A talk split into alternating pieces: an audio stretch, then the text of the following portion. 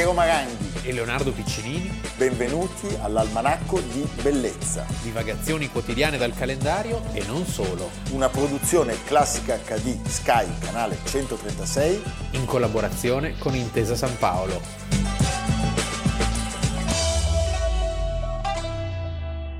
Almanacco di Bellezza, 20 dicembre. È tornato il libro che ieri non c'era più. Eccolo, Eh, di fianco al terzo uomo. Al sì. terzo uomo, e vabbè, e a Giovanotti, Sì.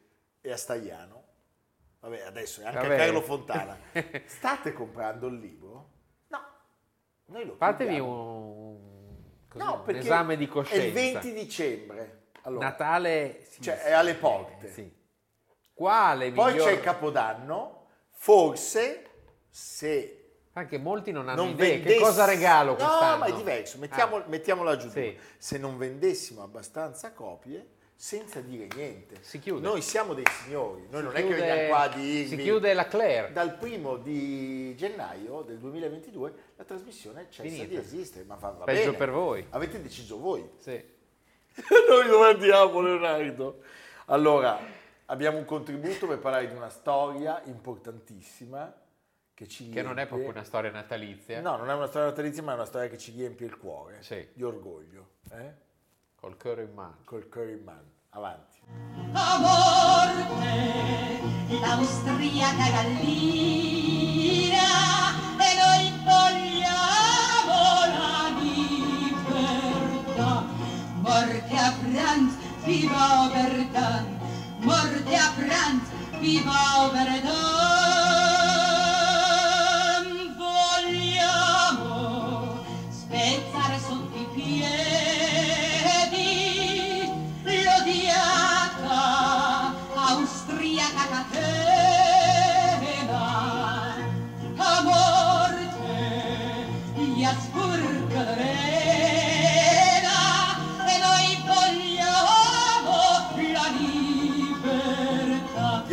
Ascoltato la canzone popolare anonima scritta nel 1882 all'indomani dell'impiccagione di Guglielmo Oberdan, il quale aveva attentato, naturalmente senza successo, sarebbe campato ancora 36 anni.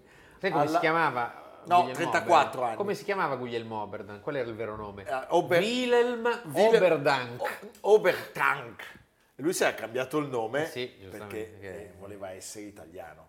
Lui aveva, aveva ordito un attentato, poi era stato onestissimo e quando viene arrestato poteva mentire. Sì. Invece lui dice io le bombe a mano ce le ho per, per uccidere Cieco Beppe. Io ho ammesso tutto quel che mi avrebbe causato danno. Esatto.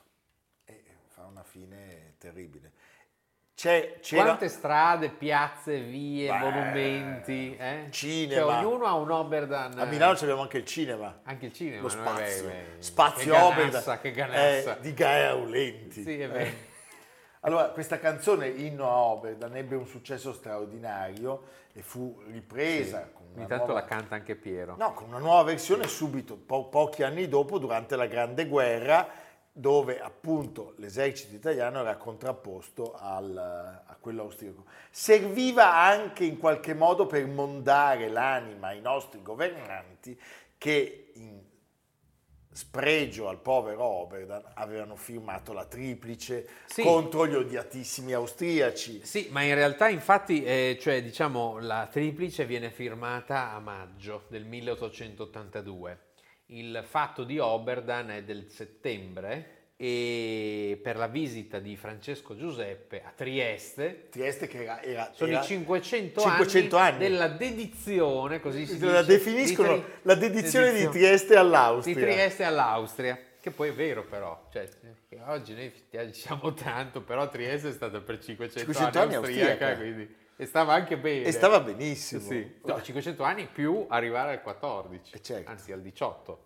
A 18. Mola audace Eh, certo. in generale. Poi- poi ci sono altre storie, certo. Ecco, un patto militare innaturale, diciamo, governo c'era Agostino De Pretis, che si fa invischiare da Bismarck in questa alleanza. Sai, in quel momento sembrava che Bismarck qualsiasi cosa toccasse diventasse oro. Forse è il nome, Bismarck. Bismarck. No, e- e- Forse perché De Pretis vuole mangiare la bistecca. De Pretis. De Pretis, De- De, Pre- Bis- De Pretis. Eh. E però questa cosa viene vista da una notevole parte degli italiani come un No, disonore. soprattutto per Trento e Trieste E- è un ceffone inaccettabile. e per anni sulla sinistra eh, sarebbe gravata questa, questa onta eh, Di traditori, traditori. Sì, di traditori. di della traditori. causa irredentista eh, di Trento, Trieste e ancora di altre parti. Oberdan è il primo irredentista d'Italia, cioè ha un ruolo così fondamentale ed è così citato, è la prima guerra mondiale, poi anche il fascismo si sarebbe giovato di questo nome Certo. nell'esaltazione dell'italianità. E a Trieste il luogo in cui viene impiccato una caserma, viene demolita la caserma, viene creato un monumento, ancora oggi c'è un monumento, è creata la piazza, piazza Oberdan, e quindi tutta l'epopea e la retorica del- dell'Italia ha un suo peso. Poi ci sono le parole di Carducci. Sì. Morto santamente per l'Italia, dice il sommo poeta. Quindi un eroe, un martire che, Lui era- indicava, che indicava attraverso il suo sacrificio quello che doveva essere il compimento del nostro risorgimento Lui nazionale. si forma a Trieste eh, in, ehm, seguendo alcuni seguaci di Mazzini, poi arriverà a Roma, diserta. Diserta dal- perché lui, lui va a Roma perché non vuole servire Sì, pensa, eh, viene mandato in Bosnia e Herzegovina con l'esercito, Austriaco. con l'esercito austriaco e poi scappa e va a Roma. A Roma riceve un bacio sulla fronte da Garibaldi, che, che che morirà proprio in quel 1882. Mo- eh, certo, per lui questa cosa è- Forse è quello che gli ha fatto... Beh, un dopo tutto segnale. quello- dopo tutto quello per cui ha combattuto. Certo. E allora parte da, parte da, da Roma e si dirige verso Trieste con due bombe a mano. sì, è Le cosiddette le bombe a mano vengono chiamate bombe all'Orsini, perché non erano le bombe quelle con la miccia, ma erano delle bombe Ma Orsini a- di Napole- Felice Orsini, di Napoleone aveva, III. eh, attentato a Napoleone III, aveva inventato queste bombe di nuova fattura, cioè erano delle palle, delle sfere senza miccia, che erano circondate da piccole capsule piene di fulminato di mercurio. Che Queste noi, che noi capsule beviamo ogni tanto. Ogni tanto sì, Il fulminato fa, fa bene ogni fa tanto. benissimo. Sì. Allora, quando tu buttavi questa, questa palla, il, eh, l'impatto delle capsule Creava la scintilla. creava e faceva detonare la, la bomba. Tu pensa però, pensiamo... Ti- lo vuoi anche tu delle No, alla, pensiamo la- al- alla Orsini? ma Sembra pensiamo al cocktail. coraggio di questi personaggi. Cioè lui va a Roma, incontra Imbriani, Sì. che aveva fondato Italia Irredenta, che dopo la morte di Garibaldi, vedendolo così prostrato, coglie in Oberdan il, il martire perfetto. Sì, e lui è pronto a Perché farsi lui va al immolare. martirio. Sì. Cioè l'idea è quella di esplodere. È un momento in cui è, c- diciamo, sono tanti gli anarchici, i- i- anche i pazzi alcuni che si, facevano, si andavano, no? L'ultimo Luigi Luccheni, Beh, di cui abbiamo, abbiamo- sappiamo vita, morte, Eh, morte e miracoli. miracoli. I miracoli. E quindi lui arriva lungo la strada verso Trieste e viene firmato a Ronchi, che poi diventerà Ronchi dei Legionari, Certo. vicino a Monfalcone. Cioè, tutto è successo in questo paesino di Ronchi, è il posto da cui partono i Legionari per fiume. E lo beccano, eh, lo sottopongono fermano. a tortura. Ma lui, lui tranquillo. peraltro è molto... Sì. Chiameranno un boia, il boia che era una figura molto insomma, rispettata, di solito aveva dei gran baffoni, veniva da Vienna e si chiamava Heinrich Willenbacher. Questo boia esegue il suo compito con grande meticolosità.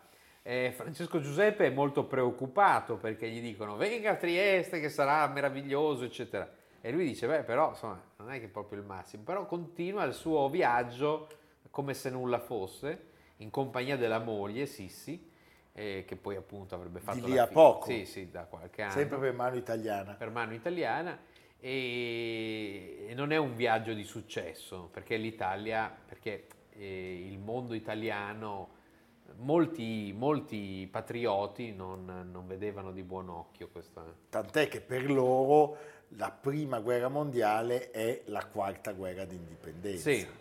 Cioè è il momento in cui riescono a liberarsi dal gioco austriaco. Ed allora Oberdan acquisisce questo ruolo importantissimo, c'è la triade Oberdan, Sauro, Nazario Sauro Nazario e Cesare- Batti- Cesarone Battisti. Battisti. Cioè, ogni città ha una Cesare via, Battisti piazza. quello buono, eh. Quello buono, sì. Ce ne sono tre però. C'è quello buono, quello cattivo. E poi ce n'è un altro? Beh, c'è il nostro amico... C'è Lucio Battisti. No, Cesare Battisti, lo chef del Ratanà, Ah. che dobbiamo salutare perché è Bravo. un personaggio stupendo. Bravo. Ed è un Non vero- è facile portare un nome del genere. Lui lo porta benissimo perché cucina bene, ha un animo gentile e nobile. A Milano è- c'è via è un- Cesare Battisti? è un- sì, certo. Dov'è? Amerigo. Dov'è? Pieno Ce- dal tribunale. Largo Augusto. Largo Augusto, vedi? Però ecco, abbiamo salutato Cesare Battisti, non salutiamo l'altro Cesare, quello di mezzo. No. No, va bene. È un po' come i Cadorna. Esatto. Ce n'è uno buono. Sì, ma non sono parenti. No, però bene, non sono parenti in questo caso. Senti Leonardo, ehm, c'è una storia ehm, che mi ha colpito perché nel 1915 Ghione gira un film su Guglielmo Oberdan, martire di Trieste, ed è un film che viene molto apprezzato da chi, se non da... Dal filibustiere fiumano, come Da si Gabriele firmava. D'Annunzio. Gabriele D'Annunzio. Vidi il piave e rigonfiar le sponde e come i tanti e combatteva le onde rosse del sangue del nemico altero il piave comandò indietro va straniero e indietro giò il nemico fino a Trieste, fino a Trento e la vittoria sciolse l'ale al vento. Fu sacro il patto antico, tra le schiere furon visti risorgere Oberdan, Sauro, Battisti. In Francia al fin l'italico valore, le forche e l'armi dell'impiccatore. Sicure l'Alpi, libere le sponde, e d'acqua il piave si placaron l'onde. Sul fagiatuolo vinti posti imperi, la pace non trovò né oppressi né stranieri.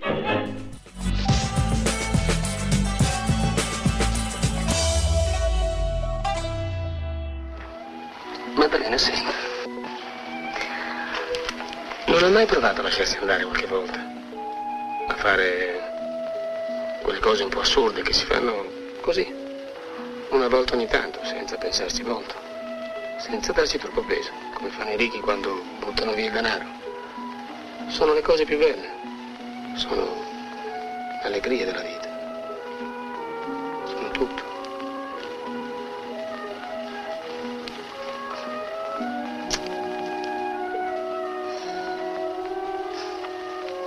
Sa che in questo momento con questa luce lei ha gli occhi celesti?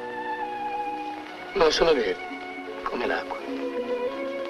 Cambiano, sarà il riflesso.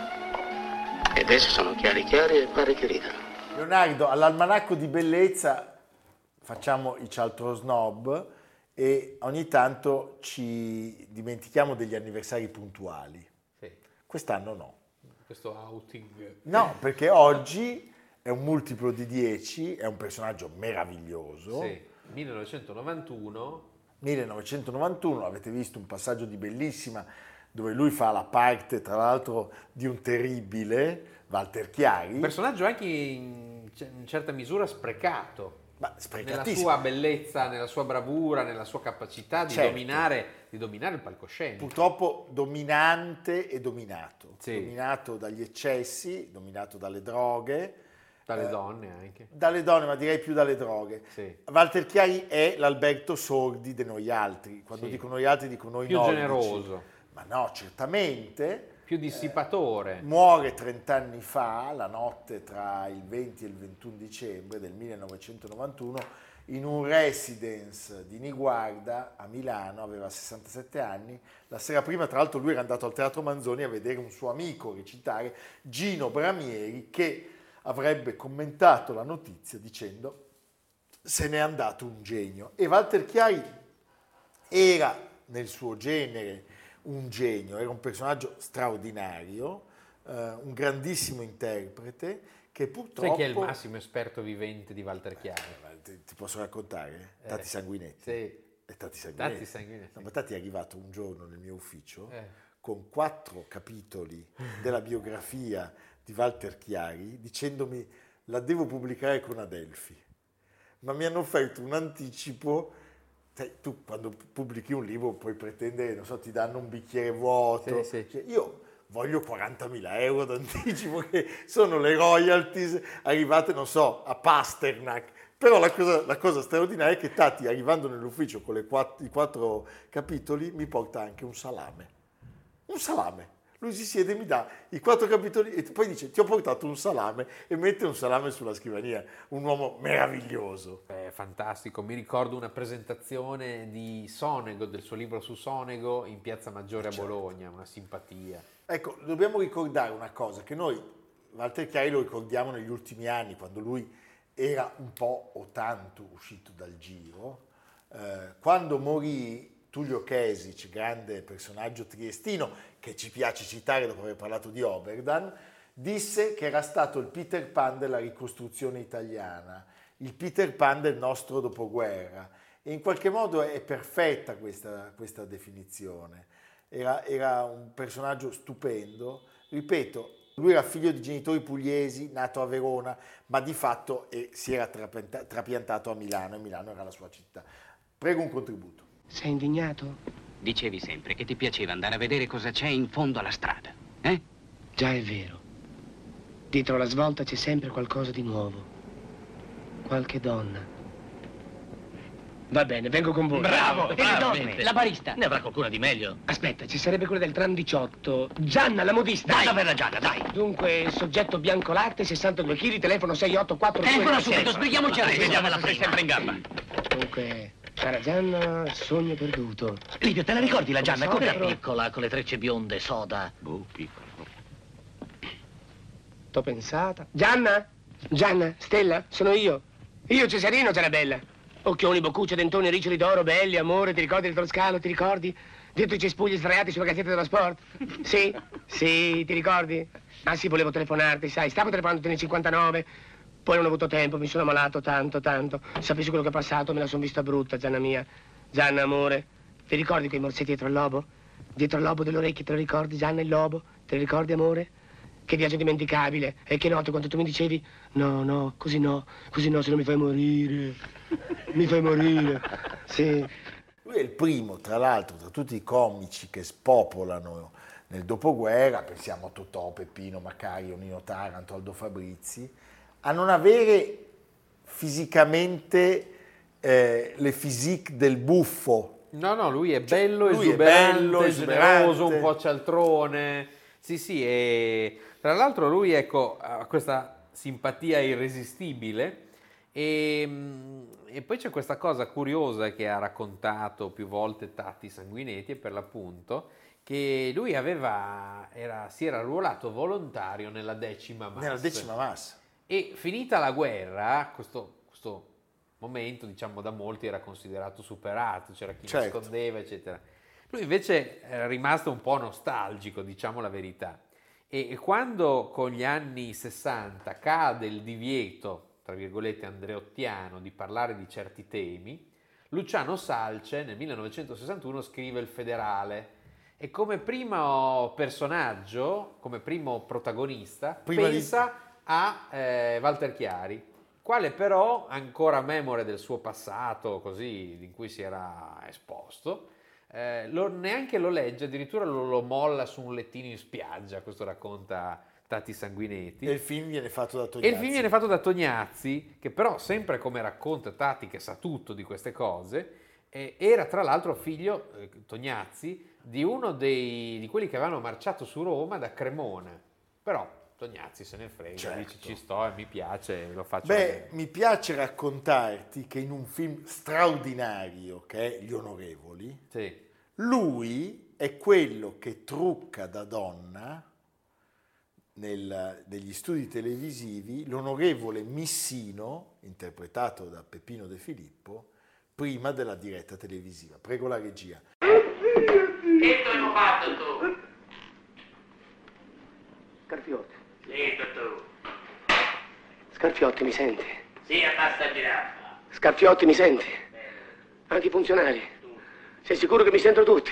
Andate tutti a... E per lo stesso motivo c'era un certo disprezzo per Sordi, che pure aveva fatto una lunga gavetta, però si era praticamente imboscato durante la guerra nella banda militare. Certo. A, a Ventimiglia aveva, ci sono i, i racconti dello stesso Sordi, a Ventimiglia aveva accompagnato quelli che partivano. Che partivano. E lui lì nella, nella banda, grazie al papà che l'aveva, che l'aveva sistemato. A Milano aveva vissuto per un po' di anni non lontano dalla nostra sede in Corso Vercelli al numero 7, tant'è che considerava la zona Vercelli Magenta la sua zona eh, e eh, nasce subito, giovanissimo nel teatro, sapeva fare tutto. Sì. Lui perché- ha un successo enorme tra fine anni 40 e 50, tra il 47 e il 54 fa 25, 25 film. Solo nel eh, 51, che è l'anno di Bellissima, ne fa 8. Ne fa otto, poi va negli Stati Uniti Sì. e recita in una commedia di Schnitzler. Bellissima è una, una sua interpretazione memorabile con Anna Magnani, un film di Luchino Luchino Visconti, Visconti. 1951. La scena sul fiume è una scena da antologia. Lui Antologia. il, trafficone, che poi è il ladro, no? il ladro. Eh, che la inganna.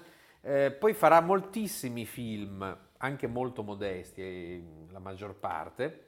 Nel 63 un film da segnalare, da consigliare, purtroppo si trova eh, su YouTube è in una qualità bassissima, su internet non si, tro- non si trova in DVD, si trova in francese, e là il titolo è La rimpatriata di Damiano Damiani e in francese Les Fins des Autres e con eh, Francisco Rabal, Riccardo Garrone, Gastone Moschini. Lui fa un po' se stesso, cioè il Don Giovanni, lo sbruffone, eh, si chiama Cesarino ed è un'interpretazione molto importante, un film notevole di spessore. Poi lui parlava bene l'inglese, quindi entra anche nel Falstaff Beh, la Di- sua- il suo passaggio nel Falstaff di Orson, di Orson Welles, che lui ha un cast stellare. è Tartaglia, Sì, no? lui fa il matto. e si chiama Silence. Sì, Silence. Silenzio. Beh, fantastico. Vi consiglio di riguardare il Falstaff di Orson Welles, è un capolavoro. eh. Tutti parliamo sempre dell'Otello, giustamente,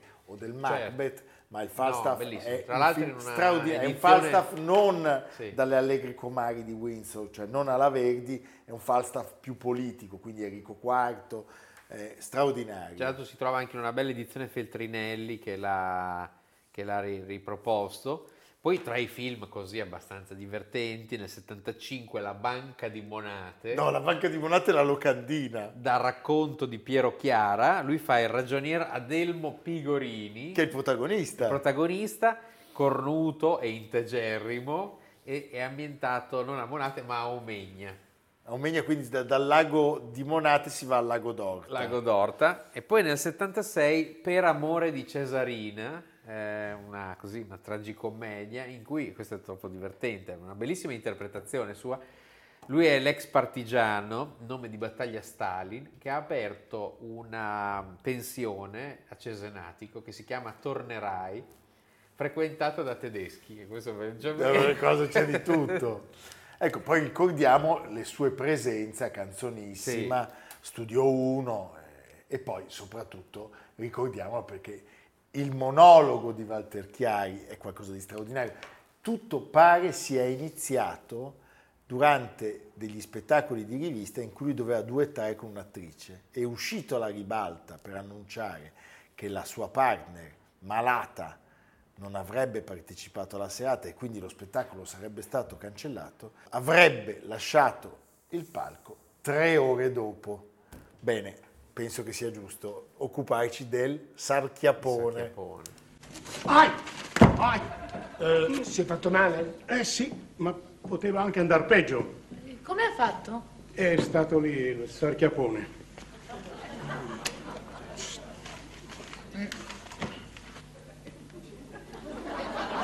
Eh, Scusi, non avevo capito. Chi è Chi è stato? il sarchiapone? Sarchiapone. Sì. Ho messo la mano lì dentro e zac, mi ha beccato, guarda. E- il sarchiapone. Allora, hai detto, hai parlato delle donne, le donne di Walter Chiari sono state tante, eh, una che deve essere citata prima inter pares è Ava Gardner, perché, Perché lei, Ava Gardner. perché è lei perché lei diceva che qualunque donna accanto a Walter Chiari si sente ringiovanita di vent'anni. Oh Walter, Oh, Walter, Walter. C'è la Walter. famosa scena di lui che mena il povero Tazio Secchiaroli, paparazzo, eh, perché viene... viene, viene Walter is magic. is magic. Eh, lui che lo prende a calci perché, Sì, perché non si poteva non fare. L'ha appena Sì, fotografato. perché era di moda. Eh? Era veramente un personaggio stupendo.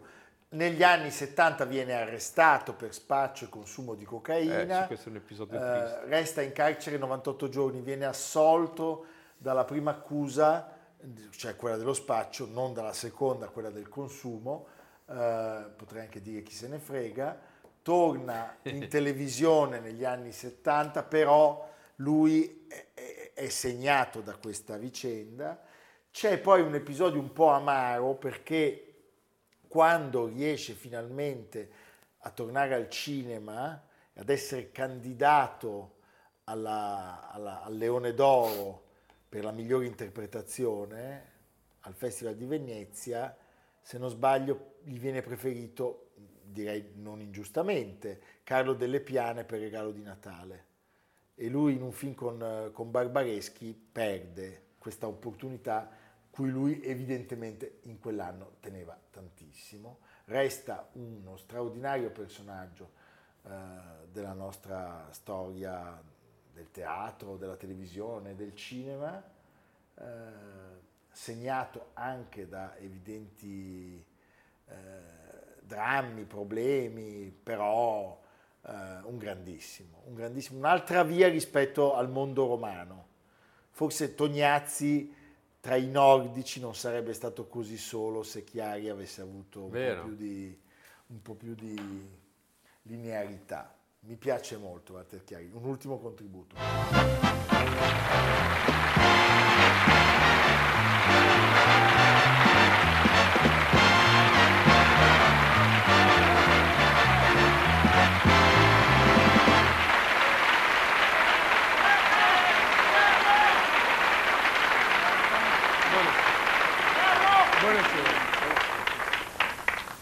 Signore e signori, buonasera. Grazie di questo applauso che in fondo forse vorrebbe anche premiare questa mia puntualità. Avete visto una puntualità addirittura da programma spaziale al micromilionesimo di secondo. Per quanto io nel fondo della mia coscienza, devo dirvi, mi sento un po' colpevole. Io so di essere in ritardo, in ritardo di tre anni, ma recupereremo il tempo perduto. A questo punto, come ogni attore che sia rimasto lontano dal pubblico per tanto tempo e che si ripropone, vorrei, so, vorrei dire delle cose nuove, delle cose inedite, fresche, addirittura rivoluzionarie. Invece per un momento lasciatemi scivolare in una civile banalità, perché vorrei dirvi, signore e signori, sono molto felice di essere qui stasera ancora una volta con voi. Leonardo, la trasmissione si può ascoltare, i podcast su Spotify, Apple Podcast, Google Podcast e sul sito di intesasanpaolo.com cercando Almanacco di, di Bellezza. Siamo sulla piattaforma di Intesa San Paolo, Intesa San Paolo Nel. Il libro, mi raccomando, mi raccomando, come diceva Vanna Marchi, telefonate, telefonate, telefonate. Tu sei il mago. D'accordo? Tu sei il mago? Don Assimiento. Don Assimiento, ce l'hai un po'? Eh, vuoi fare quella cosa? Eh, ce l'hai un po'? un po' di, Eh, va bene. di manovre, di cose. E adesso Leonardo ci porta dove? A New York. Hai capito? A New York? è- Paghi tu il viaggio? Beh, volendo no. No, io volendo no. io volendo no. A New York al Metropolitan, al Met, e poi sarà una mostra che andrà anche alla Wallace Collection di Londra. Ah, una mostra molto intelligente, se non ci andate potete però comprare il catalogo. È una mostra che si intitola Ispirare Walt Disney, l'animazione delle arti decorative francesi, fino al 6 marzo. eh, propone un confronto tra 60 oggetti di arte decorative europee e 150 disegni tratti dai film animazione di Walt Disney, perché Walt Beh, Disney verissimo. era stato in Europa e oltre al- all'esempio più famoso che è quello del castello di Ludwig che è Neuschwanstein che diventa la bella addormentata, ecco qui un'immagine, eccolo, la bella addormentata, il bello addormentato, Be- bello mica tanto. Sarà bello lui poi.